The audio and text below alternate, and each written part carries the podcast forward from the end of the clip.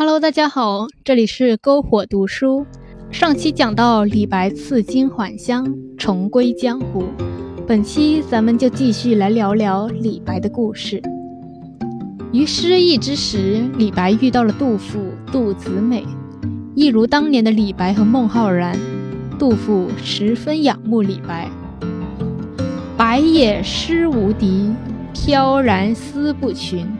清新更开府。俊逸包参军，你在我眼里是最好最棒的，是他们不识才了。巧的是，李白也大概比杜甫大十年左右，两人一见如故，视对方为知己，漫游洛阳。人家的漫游可不是一般的漫游，是手牵着手路上走，同吃同喝同床枕，两三约三会见。长达一年之久。李白斗酒诗百篇，长安市上酒家眠。天子呼来不上船，自称臣是酒中仙。反正，在杜子美眼里，李白就是百般好，是神仙呐，同好啊。两人分别之后，就再也没有见过面。但杜甫一直，但杜甫一直有给李白写诗：“渭北春天树，江东日暮云。何时一樽酒，重与细论文。”你最近怎么样了？我挺想你的。杜甫在离别之后的余生给李白写过十一首诗，李白只回复过一首。没办法，朋友太多。好玩的是，历史总是惊人的相似。李白也给孟浩然写过十首诗，无一回复。但孟浩然只是钦佩对象，李白真正的偶像是谢朓。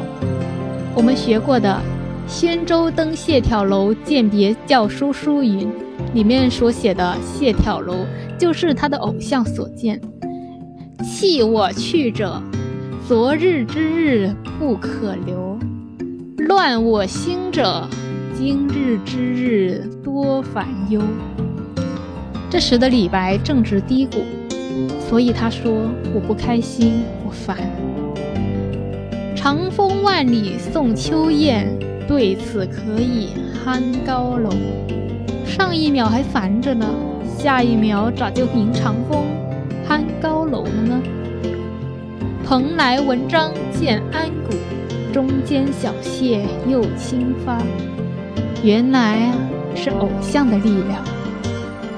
俱怀一心壮思飞，欲上青天揽明月。我觉得李白肯定又喝酒了，还喝的不少，不然他怎么会觉得自己上天了呢？是有点醉了呀。抽刀断水，水更流；举杯消愁，愁更愁。人生在世不称意，明朝散发弄扁舟。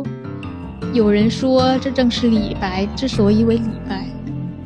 很对，既然人生不如我意，那就先睡一觉吧。青丝铺散满船，星月无扰小舟，真美，爱了爱了。真的爱了。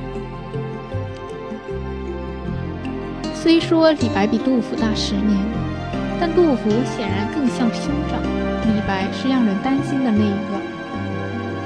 不见李生久，杨黄真可衰。世人皆欲杀，武艺独怜才。一定又有人欺负你了吧？我好担心你。但是担心也没有办法。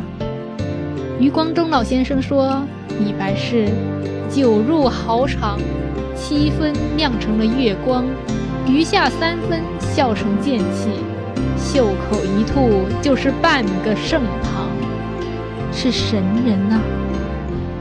所以也无怪于老说，原题不住，杜二也苦劝你不住。如此神人，如何劝？劝不得。”舍不得啊！